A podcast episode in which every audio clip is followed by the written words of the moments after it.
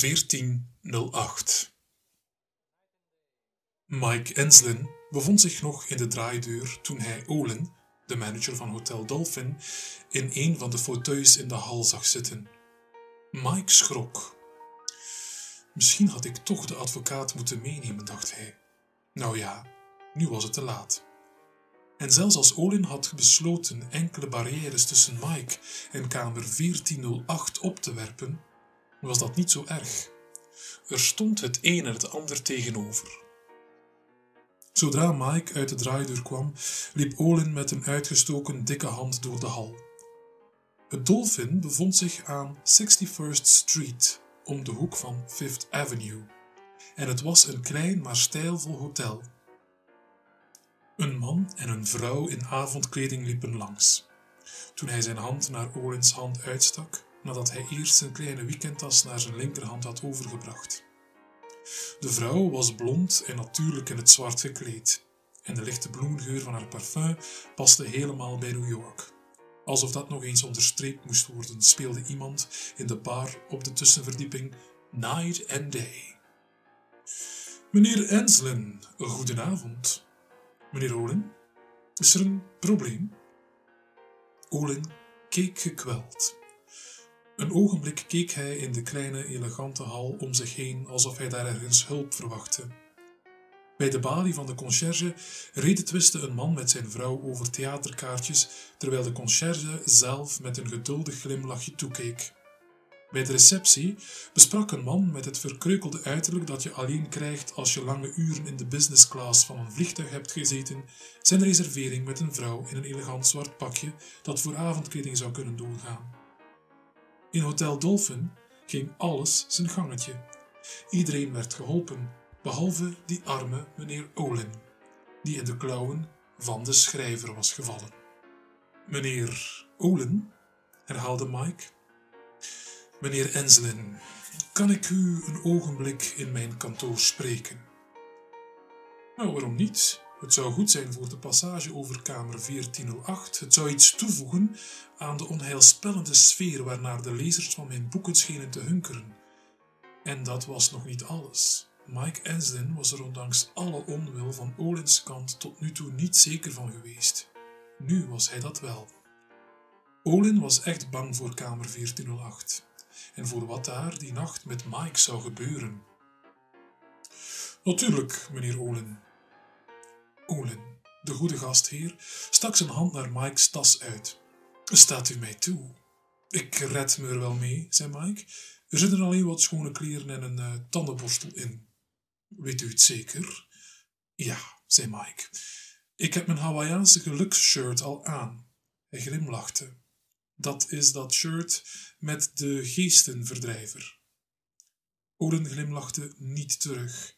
In plaats daarvan zuchtte hij een kleine ronde man in een donker rokkostuum met een keurig geknoopte das. Goed, meneer Enslin. Wilt u mij volgen? De hotelmanager had in de hal een aarzelende, bijna verslagen indruk gemaakt. In zijn kantoor met eikenhouten lambriseringen en met afbeeldingen van het hotel aan de wanden, het Dolphin was geopend in 1910, Mike's boeken mochten dan nooit in de literaire tijdschriften of grote kranten worden besproken. Hij deed zijn research, kreeg Olin blijkbaar weer wat zelfvertrouwen. Er lag een Persisch kleed op de vloer. Twee staande lampen wierpen een zacht geel licht. Een lampje met een ruitvormige groene kap stond naast een humidor op het bureau. En naast de humidor lagen Mike Enslins laatste drie boeken. Pocket-edities natuurlijk. Er waren geen gebonden uitgaven geweest. Mijn gastheer heeft zelf ook wat research gedaan, dacht Mike. Mike ging tegenover het bureau zitten. Hij verwachtte dat Olin achter het bureau zou plaatsnemen, maar Olin verraste hem. Hij nam de stoel naast die van Mike, sloeg zijn benen over elkaar en boog zich toen over zijn buikje naar voren om de humidor aan te klikken. Een sigaar, meneer Enslin? Nee, dank u, ik rook niet. Olins blik ging naar de sigaret achter Mike's rechteroor. Die zat daar nonchalant geparkeerd, zoals een joviale verslaggever uit vroeger tijden zijn volgende rokertje onder het plaatje met pers in de hand van zijn gleufhoed stak. De sigaret was zozeer een deel van Mike geworden dat hij echt niet wist waar Olin naar keek. Toen lachte hij, haalde hem achter zijn oor vandaan, keek er zelf naar en keek Olin weer aan. Ik rook al negen jaar niet meer, zei hij. Ik had een oudere broer die aan longkanker is gestorven. Na zijn dood ben ik gestopt. Die sigaret achter mijn oor. Hij haalde zijn schouders op. Voor een deel gewoon uiterlijk vertoon en voor een deel bijgeloof, denk ik. Net als dat Hawaiiaanse shirt.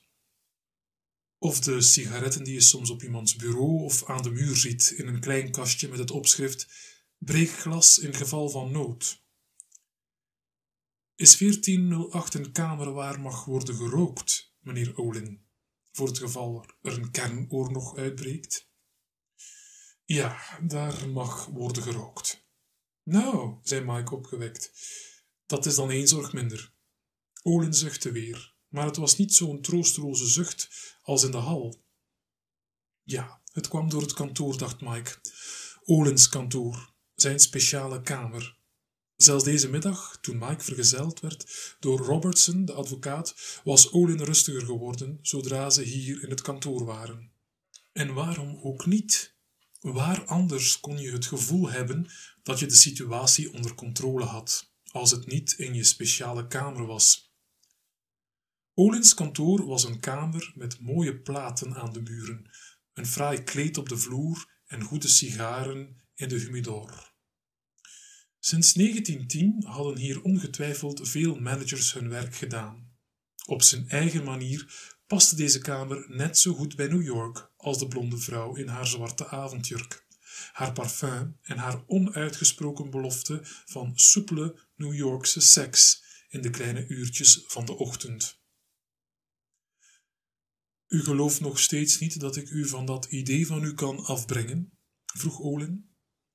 Ik weet dat u dat niet kunt, zei Mike, en hij stak de sigaret weer achter zijn oor. Hij smeerde zijn rug niet met Vitalis of Wildroot Cream Oil in, zoals die kleurrijke gleufhoed dragende schrijvelaars van weleer hadden gedaan, maar hij nam nog steeds elke dag een verse sigaret, net zoals hij zijn ondergoed verschoonde. Je zweet daar achter je oren. Als hij aan het eind van de dag naar de sigaret keek, voordat hij het onopgerookte dodelijke staafje in het toilet gooide, kon Mike het vage geel-oranje restje van dat zweet op het dunne witte papier zien.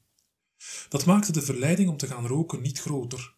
Hij vond het nu verbijsterend dat hij bijna twintig jaar had gerookt. Dertig peuken per dag, soms veertig. Het was hem een nog veel groter raadsel waarom hij dat had gedaan.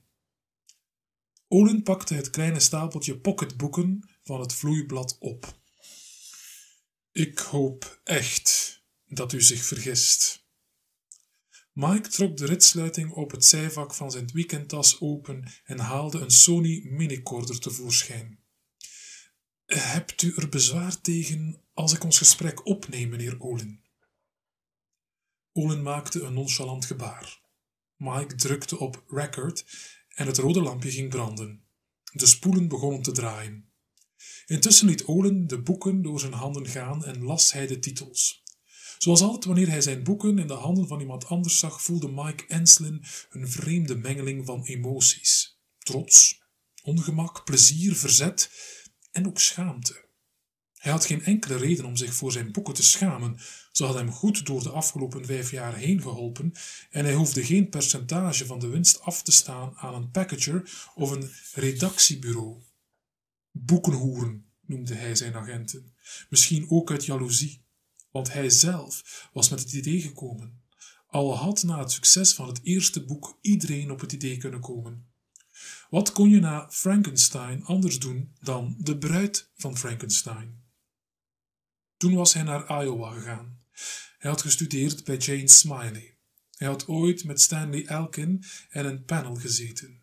Hij had er ooit naar gestreefd, al had niemand van zijn huidige vrienden en kennissen daar zelfs maar een flauw idee van, om de literatuurprijs van de Yale Universiteit te krijgen. En toen de hotelmanager de titels hardop begon uit te spreken, wenste Mike onwillekeurig dat hij die cassetterecorder niet had aangezet. Later zou hij naar Olins afgemeten stem luisteren en het gevoel krijgen dat daar minachting in doorklonk. Hij raakte de sigaret achter zijn oor aan zonder zich daarvan bewust te zijn. Tien nachten in tien spookhuizen, las Olin. Tien nachten op tien spookkerkhoven. Tien nachten in tien spookkastelen. Hij keek met een vaag glimlachje om zijn mondhoeken naar Mike op. Daarvoor bent u naar Schotland geweest, om van het Wienerwald nog maar te zwijgen. En alles aftrekbaar van de belastingen, niet waar? Per slot van rekening zijn spoken uw vak. Wat wilt u daarmee zeggen? U bent nogal gevoelig op dat punt, niet waar? vroeg Olen. Gevoelig, ja. Kwetsbaar, nee. Als u denkt dat u mij uit uw hotel kunt houden door kritiek uit te oefenen op mijn boeken. Nee, helemaal niet. Ik was alleen maar nieuwsgierig. Ik heb Marcel, dat is de concierge voor overdag, twee dagen geleden naar de winkel gestuurd om ze te kopen. En dat was kort nadat u met uw verzoek was gekomen. Het was een eis, geen verzoek. En dat is het nog steeds. U hebt meneer Robertson gehoord. Volgens de wet van de staat New York, om van twee federale wetten nog maar te zwijgen, mag u mij niet een specifieke kamer weigeren, als ik om die specifieke kamer vraag en als die kamer vrij is. En 1408 is vrij. 1408 is tegenwoordig altijd vrij. Maar Oren liet zich niet van zijn onderwerp afleiden. Mike's laatste drie boeken, die stuk voor stuk in de bestsellerlijst van de New York Times hadden gestaan. Hij liet ze een derde keer door zijn handen gaan. Het zachte lamplicht glansde op hun gladde omslagen. De kleur purper kwam veel voor op die omslagen. Mike had zich laten vertellen dat je met purper meer horrorboeken verkocht dan met welke andere kleur dan ook. Ik was pas vanavond in de gelegenheid om in deze boeken te duiken, zei Olin. Ik heb het nogal druk gehad. Ik heb het meestal druk. Voor een hotel in New York is het Dolphin klein, maar we hebben een bezettingsgraad van 90% en meestal komt er met iedere gast ook een probleem door de voordeur naar binnen. Zoals ik. Olin glimlachte flauwtjes. Ik zou zeggen dat u een nogal bijzonder probleem bent, meneer Enslin. U en uw meneer Robertson en al uw dreigingen. Mike begon zich meteen weer te ergeren. Hij had geen dreigingen uitgesproken, tenzij Robertson zelf een dreiging vormde, en hij had zich gedwongen gezien om de advocaat te gebruiken zoals iemand zich gedwongen ziet een breekijzer op een roestige kist te zetten die de sleutel niet meer wil accepteren. Deze kist is niet van jou, zei een stemmetje in zijn hoofd. Maar de wetten van de staat en het land zeiden iets anders. Die wetten zeiden dat kamer 1408 in Hotel Dolphin van hem was als die kamer vrij was en hij hem wilde hebben. Hij merkte dat Olin nog steeds met dat vage glimlachje naar hem zat te kijken, alsof hij Mike's gedachten bijna woord voor woord had gevolgd. En Mike begon dit opeens een onprettig gesprek te vinden. Het leek wel of hij in het defensief was gedrongen, vanaf het moment dat hij de minicorder, die meestal intimiderend overkwam, uit zijn tas had gehaald en had aangezet. Als u hier iets mee wilt zeggen, meneer Olin, vrees ik dat ik u niet helemaal kan volgen. En ik heb een lange dag gehad. Als onze oneenigheid over kamer 1408 nu echt voorbij is, zou ik graag naar boven willen gaan en ik heb er één gelezen. Eén van die, uh, hoe zou je ze noemen? Opstellen, verhalen? Rekeningbetalers noemde Mike ze, maar dat ging hij niet zeggen terwijl iemand het hoorde ook al was het zijn eigen bandje dat opnam. Verhaal, zei Olen. Ik heb één verhaal uit ieder boek gelezen, dat over het um, Rilsby-huis in Kansas uit uw boek Spookhuizen. Ach, ja, de bijlmoorden. De man die alle zes leden van de familie Eugene Rilsby in stukken had gehakt, was nooit gepakt. Precies. En dat verhaal over de nacht die u in Alaska hebt doorgebracht op de graven van de minnaars die zelfmoord pleegden en die nog steeds in Sitka en omgeving worden gezien. En het verslag van uw nacht in kasteel Guardsby. Ik vond dat verhaal trouwens erg grappig en dat verbaasde me. Mike's oor was altijd gespitst op de ondertoon van minachting in zelfs de vriendelijkste opmerkingen over zijn tien nachtenboeken. En hij hoorde soms wel wat minachting die er helemaal niet was. Niet veel mensen zijn zo paranoïde als de schrijver, die diep in zijn hart gelooft dat hij beneden zijn niveau werkt, had Mike ontdekt. Maar hij geloofde niet dat er minachting in die woorden van Olin doorklonk. Dank u, neem ik aan, zei hij. Hij keek naar de minicorder. Meestal leek het of dat kleine rode oogje naar de ander keek, of het hem tartte iets verkeerds te zeggen. Deze avond leek het of het naar Mike zelf keek. Ja, ik bedoelde het als een compliment. Olin tikte op de boeken. Ik denk dat ik ze uitlees, maar om de stijl. De stijl bevalt me erg. Het verbaasde me dat ik moest lachen met uw niet bepaald bovennatuurlijke avonturen in kasteel Guards Bay.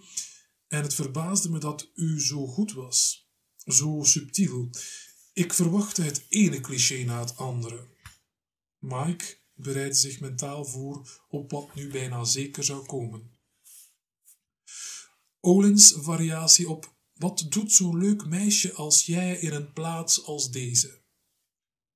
Olin, de wereldwijze hotelier, gastheer van blonde vrouwen die met zwarte jurken de nacht ingingen, werkgever van magere oude mannen die smokings droegen en in de hotelbar gouden ouwen als Night and Day op de piano tingelden. Olin, die op zijn vrije avonden waarschijnlijk Proest las. Maar ze zijn ook verontrustend, die boeken. Als ik ze niet had bekeken, denk ik niet dat ik vanavond op u zou hebben gewacht.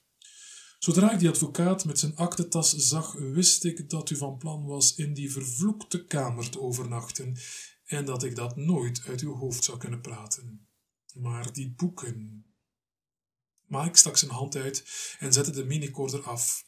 Dat kleine rode staaroog begon hem op zijn zenuwen te werken. Wilt u weten waarom ik in de bodem aan het woelen ben? Is dat het? Ik neem aan dat u het voor het geld doet, zei Olin vriendelijk. En volgens mij woelt u een heel eind van de bodem vandaan, al is het interessant dat u zo snel tot zo'n conclusie komt. Mike voelde dat de warmte hem naar zijn wangen steeg. Nee, dit ging helemaal niet zoals hij had verwacht. Hij had zijn recorder nog nooit eerder midden in een gesprek uitgezet maar Olin was niet wat hij leek te zijn.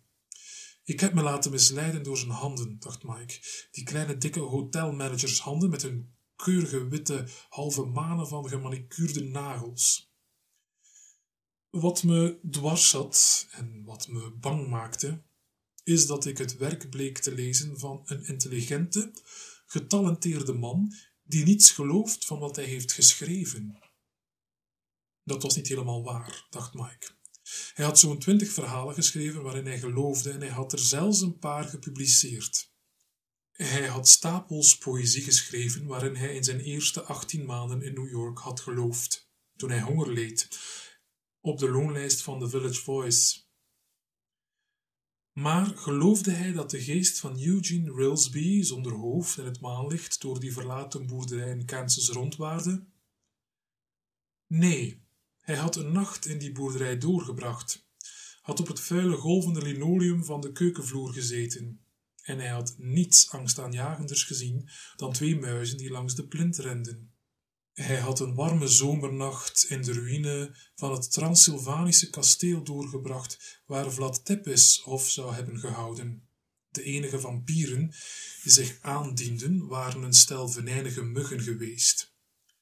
In de nacht die hij bij het graf van seriemoordenaar Jeffrey Dahmer doorbracht, was inderdaad een witte, met bloed besmeurde figuur zwaaiend met een mes om twee uur in de duisternis op hem afgekomen. Maar het gegichel van de vrienden van het spook had hem verraden, en Mike Enslin was toch al niet erg onder de indruk geweest. Hij pikte de tienerspoken die met een rubberen mes zwaaiden er altijd meteen uit.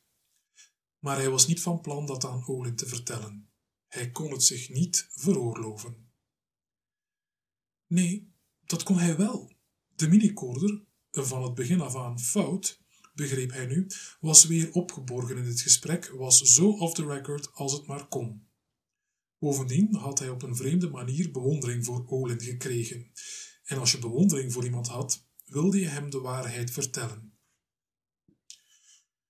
Nee, zei hij, ik geloof niet in spoken en geesten en occulte verschijningen.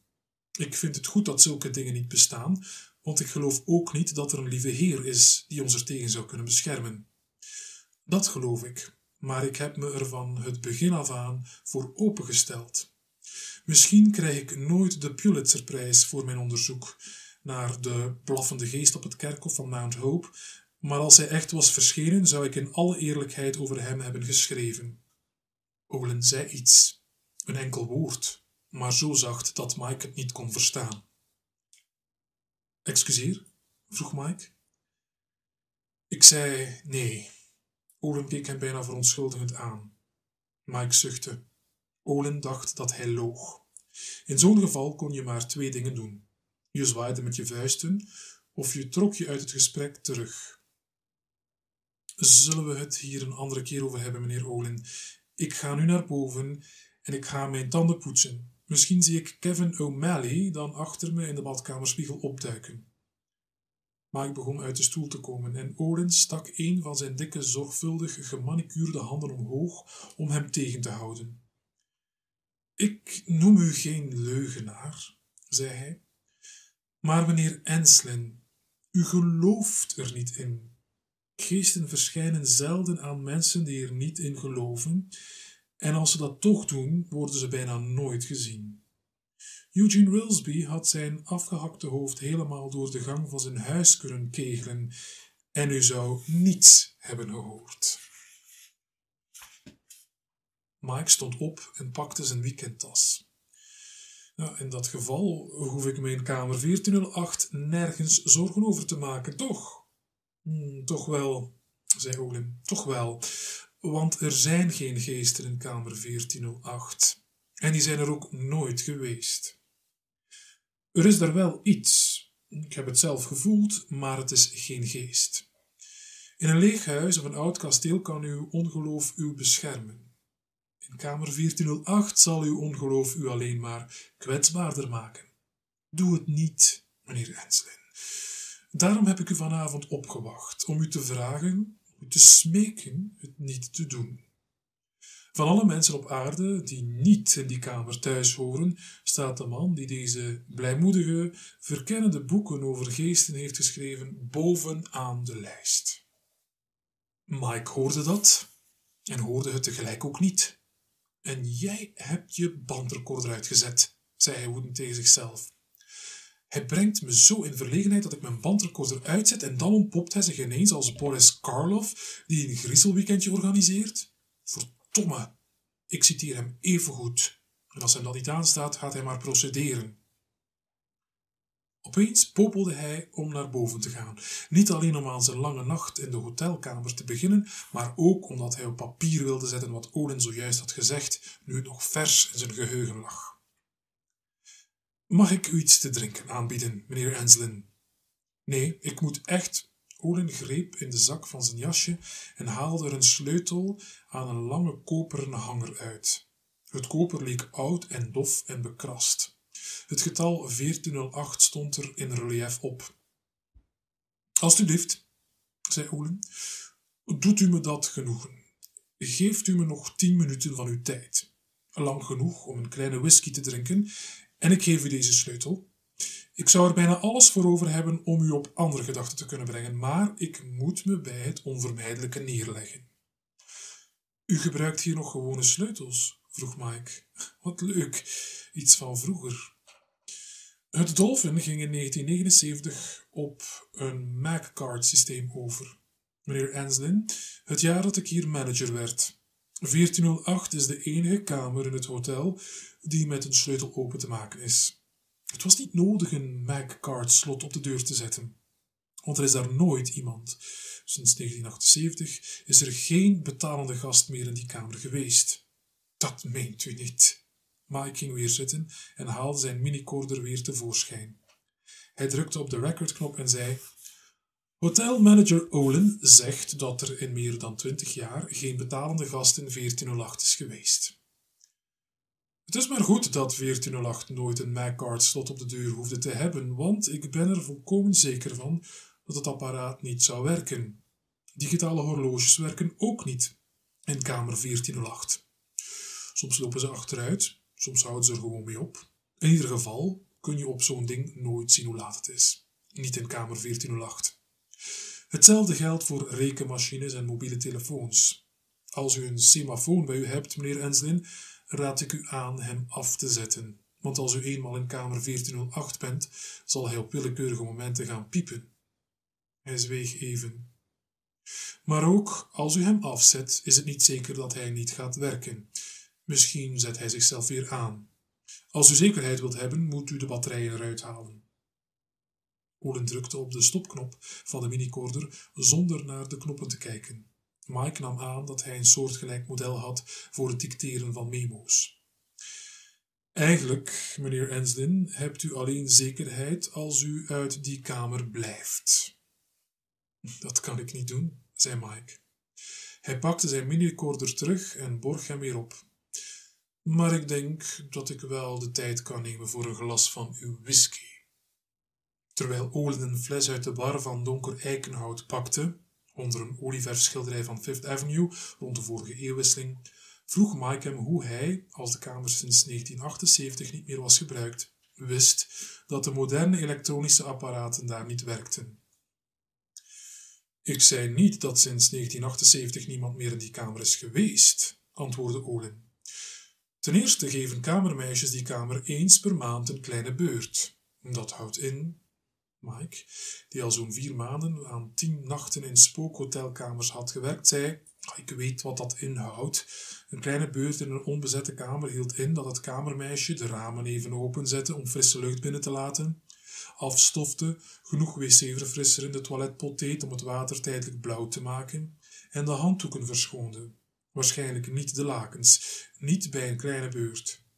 Hij vroeg zich af of hij zijn slaapzak had moeten meebrengen. Olin, die met hun glazen in zijn handen over het Perzische kleed kwam teruglopen, kon blijkbaar Mike's gedachten van zijn gezicht aflezen. De lakens zijn vandaag verschoond, meneer Enslin. Noemt u me toch Mike? Ik denk niet dat ik me daarbij op mijn gemak zou voelen, zei Olin. En hij gaf Mike zijn glas. Op u? En op u? Mike hief zijn glas en was van plan het tegen dat van Olin te laten klinken, maar Olin trok het zijne terug. Nee, op u, meneer Enslin. Ik sta erop. Vanavond moeten we allebei op u drinken. U hebt het nodig. Mike zuchtte, liet de rand van zijn glas tegen de rand van Olins glas klinken en zei: Op mij. U zou zo in een horrorfilm kunnen meespelen, meneer Olin. U zou de rol kunnen spelen van de sombere oude butler die het pasgetrouwde stel waarschuwt zich ver te houden van kasteel Verdoemenis. Olin ging zitten. Hm, het is een rol die ik gelukkig niet vaak heb hoeven te spelen. Kamer 1408 staat op geen enkele website over paranormale plaatsen of spiritistische plekken. Dat gaat veranderen als mijn boek uitkomt, dacht Mike, en hij nam een slokje uit zijn glas. En er zijn geen spookrondleidingen die Hotel Dolphin aandoen, al gaan ze wel naar het Cherry Netherland, het Plaza en het Park Lane. We hebben 1408 zo stil mogelijk gehouden. Al ligt het verhaal natuurlijk altijd te wachten op een onderzoeker die geluk heeft en vasthoudend is. Mike permitteerde zich een vaag glimlachje. Veronique heeft het bed verschoond, zei Olin. Ik ben met haar meegegaan. U zou zich gevleid moeten voelen, meneer Ensley. Het is bijna alsof uw lakens zijn verschoond door een lid van Koninklijk Huis. Veronique en haar zuster kwamen in 1971 of 72 als kamermeisjes in het Dolphin werken. Wie, zoals wij haar noemen, is het personeelslid dat het langst bij Hotel Dolphin in dienst is. Ze is hier minstens zes jaar langer dan ik. In de jaren is ze opgeklommen tot hoofd van de huishouding. Ik denk dat ze in geen zes jaar meer een bed heeft verschoond, maar tot ongeveer 1992 deed ze, met haar zuster of alleen alle beurten in 1408. Veronique en Celeste waren een tweeling, en door hun onderlinge band leek het of ze, hoe zal ik het zeggen, niet dat ze immuun waren voor 1408, maar wel zoiets. In elk geval in de korte tijd die steeds nodig was om de kamer een kleine beurt te geven. U gaat me toch niet vertellen dat de zuster van die Veronique in die kamer is gestorven? Ah, nee, helemaal niet, zei Olin. Ze heeft haar werkzaamheden in het hotel rond 1988 beëindigd omdat haar gezondheid achteruit ging, maar ik sluit niet uit dat 1408 een rol heeft gespeeld bij de achteruitgang van haar mentale en fysieke conditie. Het lijkt erop dat we een goede verstandhouding hebben opgebouwd, meneer Olin. Ik hoop dat ik die niet verstoor door te zeggen dat ik dat belachelijk vind. Olin lachte. Voor iemand die deze zweverige wereld bestudeert, bent u heel nuchter ingesteld. Dat ben ik aan mijn lezers verplicht, zei Mike. Eigenlijk had ik 1408 de meeste dagen en nachten gewoon kunnen laten zoals hij was, ging de hotelmanager verder. De deur op slot, het licht uit, de gordijnen dicht om te voorkomen dat de zon de vloerbekleding verbleekt, de sprei over het bed, het ontbijtmenu op het bed. Maar ik kan niet tegen het idee dat de lucht van oud en benauwd zou worden, als de lucht op een zolder. Ik kan niet tegen het idee dat het stof zich verzamelt tot het een dikke laag vormt. Maakt dat mij een muggenzifterig of regelrecht obsessief? Het uh, maakt u een hotelmanager. Misschien. Hoe dan ook. V en C onderhielden de kamer. Erg snel, erin en eruit, totdat C niet meer voor ons werkte en V haar eerste grote promotie kreeg. Daarna heb ik andere kamermeisjes met z'n twee in de kamer laten doen. Ik koos er altijd twee uit die goed met elkaar overweg konden. In de hoop dat die band de geesten op een afstand zou houden? Ja, dat hoopte ik. En u kunt net zoveel grappen over de geesten in kamer 1408 maken als u wilt, meneer Enslin, maar u zult bijna meteen voelen dat ze er zijn. Daar ben ik zeker van. Wat daar ook in die kamer is, het is niet verlegen. Bij veel gelegenheden zo vaak mogelijk, ging ik met de kamermeisjes mee om toezicht op hen te houden. Hij zweeg even en voegde er toen bijna met tegenzin aan toe, om ze eruit te trekken, denk ik, als er iets verschrikkelijks begon te gebeuren. Maar het is nooit gebeurd. Sommigen kregen huilbuien en er was er een die de slappe lach kreeg. Ik weet niet waarom. En iemand die huilde, maar het is zo, en er waren er ook die flauw vielen. Ik heb in de loop van de jaren tijd genoeg gehad om enkele primitieve experimenten te doen met semafoons en mobiele telefoons en zo, maar er is nooit iets echt verschrikkelijks gebeurd. Goddank. Hij zweeg weer en voegde er toen met een vreemde doffe stem aan toe. Een van hen werd blind. Wat? Ze werd blind. Romy van Gelder heette ze. Ze was de bovenkant van de televisie aan het afstoffen toen ze plotseling begon te schreeuwen. Ik vroeg haar wat eraan scheelde. Ze liet haar stofdoek vallen, hield haar handen over haar ogen en schreeuwde dat ze blind was, maar dat ze de afschuwelijke kleuren kon zien. Toen ik haar de kamer uithielp, gingen die kleuren bijna meteen weg, en toen ik haar door de gang naar de lift had geloodst, begon haar gezichtsvermogen terug te komen. Dat vertelt u me nu toch alleen om me bang te maken, meneer Olin om af te schrikken. Beslist niet. U kent de geschiedenis van die kamer, te beginnen met de zelfmoord van de eerste gast. Ja, die kende Mike. Kevin O'Malley, een vertegenwoordiger in naaimachines, had zich op 13 oktober 1910 van het leven beroofd door uit het raam te springen. Hij liet een vrouw en zeven kinderen achter.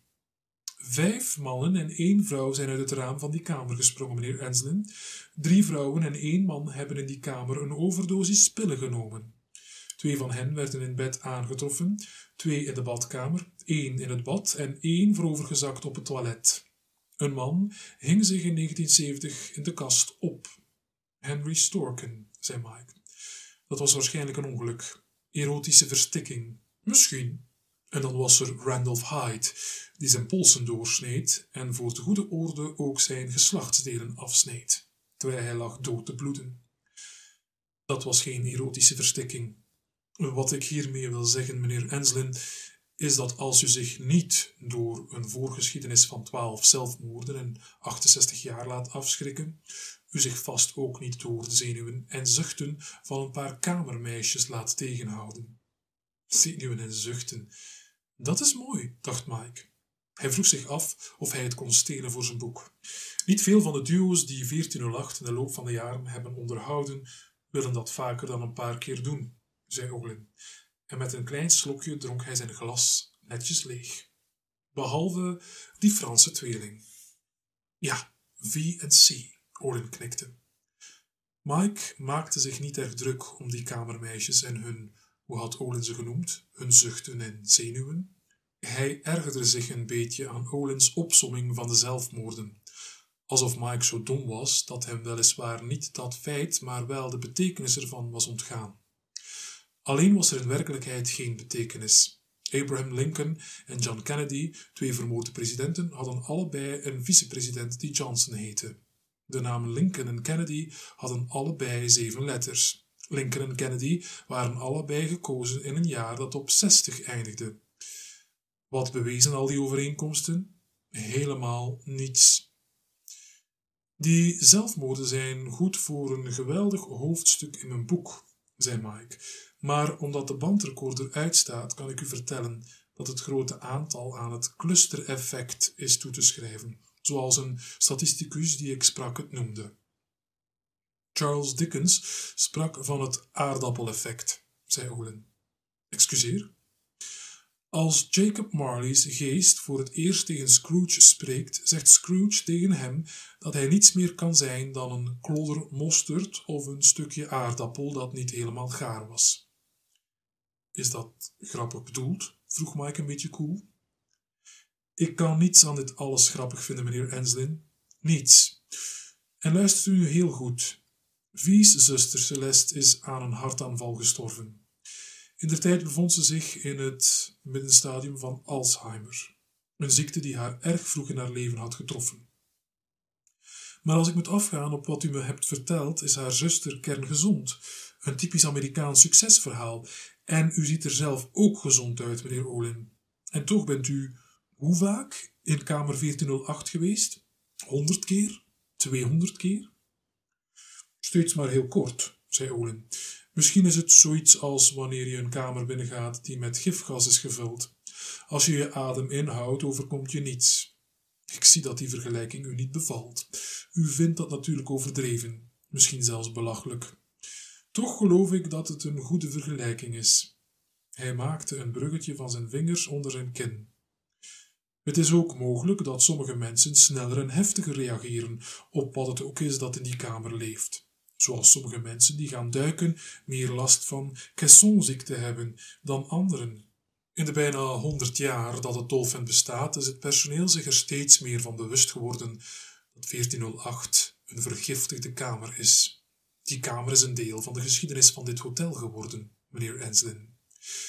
Niemand praat erover, zoals niemand ook ter sprake brengt dat hier, zoals in de meeste hotels, de veertiende verdieping in werkelijkheid de dertiende is. Maar iedereen weet het. Als alle feiten en gegevens over die kamer beschikbaar waren, zouden ze een verbijsterend verhaal vertellen. Een verhaal dat misschien heel wat onbehagelijker is dan uw lezers lief is. Ik neem bijvoorbeeld aan dat ieder hotel in New York zijn zelfmoorden heeft gehad, maar ik durf er mijn leven onder te verwetten dat het er alleen in het Dolphin 12 in dezelfde kamer waren. En nog even afgezien van Celeste Remadot, wat moeten we dan denken van de natuurlijke sterfgevallen in 1408? De zogeheten natuurlijke sterfgevallen. Hoeveel waren dat er? Het idee dat zich ook zogeheten natuurlijke sterfgevallen in 1408 konden hebben voorgedaan, was nooit bij hem opgekomen. Dertig, zei Olin. Minstens dertig. Dertig waar ik van weet. U liegt. Die woorden waren uit zijn mond voordat hij ze kon terugroepen. Nee, meneer Henslin, ik verzeker u dat ik niet lieg. Dacht u nu echt dat we die kamer leeg laten staan, omdat we er een of ander stomzinnig oude wijven bijgeloof op nahouden, of op grond van een belachelijk gevoel voor traditie, of misschien omdat we denken dat ieder stijlvol oud hotel minstens één onrustige geest moet hebben? die rinkelend door de suite van onzichtbare ketenen rondwaart? Mike Enslin besefte dat precies zo'n idee, niet uitgesproken, maar daardoor niet minder aanwezig, inderdaad over zijn nieuwe tiennachtenboek had gezweefd. Nu hij Olin datzelfde idee van de hand hoorde wijzen, op de geërgerde toon van een wetenschapper die zich smalend uitlaat over een inboorling die met een broeia zwaait, was zijn ergernis niet minder groot. Wij in het hotelvak hebben onze bijgeloven en onze tradities, maar zaken gaan voor, meneer Enslin. In het Midwesten, waar ik in dit vak begonnen ben, hebben ze een oud gezegde. Zijn de veeboeren in de stad, dan zijn er geen tochtige kamers. Als we lege kamers hebben, vullen we ze. De enige kamer waarvoor ik ooit een uitzondering heb gemaakt en waarvoor ik ooit op deze manier heb gesproken, is kamer 1408. Een kamer op de dertiende verdieping, waarvan de cijfers ook nog eens samen dertien zijn. Olin keek Mike Enslin rustig aan. Het is niet alleen een kamer van zelfmoorden, maar ook een van beroerten, hartaanvallen en epilepsieaanvallen. Een man die in die kamer logeerde, dat was in 1973, schijnt in een kom soep te zijn verdronken.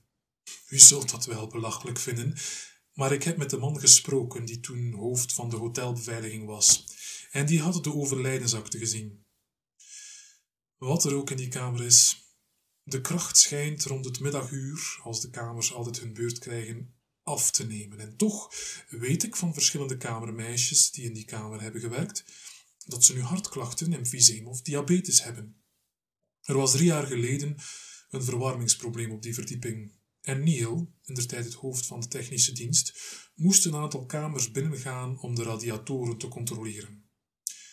1408 was één van die kamers. Hij maakte een volkomen gezonde indruk, zowel toen hij in de kamer was als daarna, maar de volgende middag stierf hij aan een zware hersenbloeding. Toeval, zei Mike.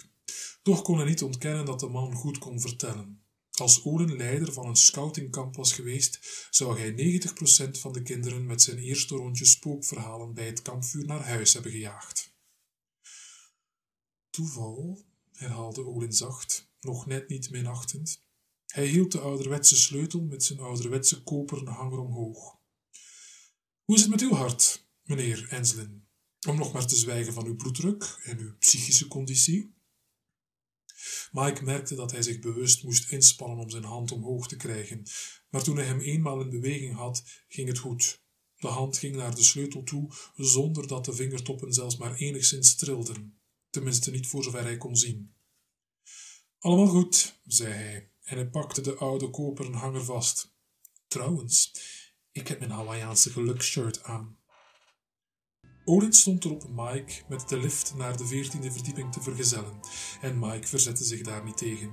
Hij vond het interessant dat de man, zodra ze het kantoor uit waren en door de gang naar de lift liepen, weer zijn andere, onbeduidende persoonlijkheid aannam. Hij werd weer die arme meneer Olin, de loonslaaf die in de klauwen van de schrijver was gevallen. Een man in een smoking. Mike vermoedde dat het de chef van het restaurant was, sprak Olin aan hield hem een dun stapeltje papieren voor en moppelde iets in het Frans tegen hem. Olin moppelde terug, knikte en zette vlug zijn handtekening op de papieren. De man in de bar speelde nu Sunday in New York. Vanuit de verte was het of er een echo te horen was, als muziek die je in een droom hoort. De man in de smoking zei merci bien en liep van hen vandaan. Mike en de hotelmanager liepen door. Olin vroeg opnieuw of hij Mike's tas mocht dragen en Mike weigerde dat opnieuw. In de lift keek Mike onwillekeurig naar de keurige drievoudige rij knoppen. Alles was waar het moest zijn. Er waren geen onderbrekingen. En toch, als je beter keek, zag je dat die er wel waren. De knop met 12 werd gevolgd door de knop met 14. Alsof, dacht Mike, ze het bestaan van het getal ongedaan konden maken door het uit het bedieningspaneel van een lift weg te laten dwaasheid. En toch had Olin gelijk. Het gebeurde op de hele wereld. Terwijl de lift omhoog ging, zei Mike: Ik ben nieuwsgierig naar iets. Waarom creëerde u niet gewoon een fictieve bewoner van kamer 1408? Als die kamer u zo bang maakt, als u zegt. Sterker nog, meneer Olin, waarom zei u niet gewoon dat u zelf in die kamer woont? Ik was bang dat ik van bedrog zou worden beschuldigd. Zo niet door de mensen die voor handhaving van de wetten moeten zorgen. Hotelmanagers denken ongeveer hetzelfde over wetten op burgerrechten als veel van uw lezers waarschijnlijk over rammelende kettingen in het holst van de nacht denken. Dan wel door mijn bazen, die het te horen zouden krijgen.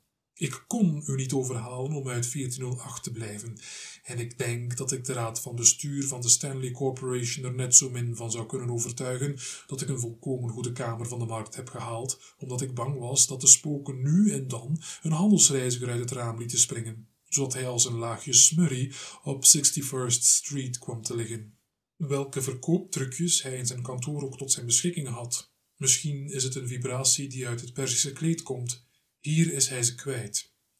Hij is bekwaam, ja, dat kon je zien toen hij de papieren van de restaurantchef tekende, maar hij is geen verkoper. Hij heeft geen persoonlijke aantrekkingskracht, niet buiten zijn kantoor. Maar hij gelooft het. Hij gelooft het allemaal. Boven de deur ging het lampje van twaalf uit en sprong dat van veertien aan. De lift stopte.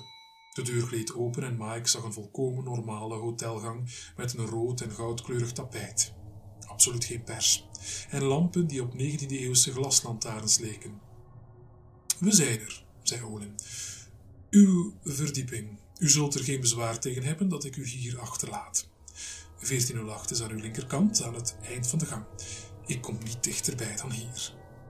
Mike Ensign stapte uit de lift. Zijn benen voelden zwaarder aan dan anders.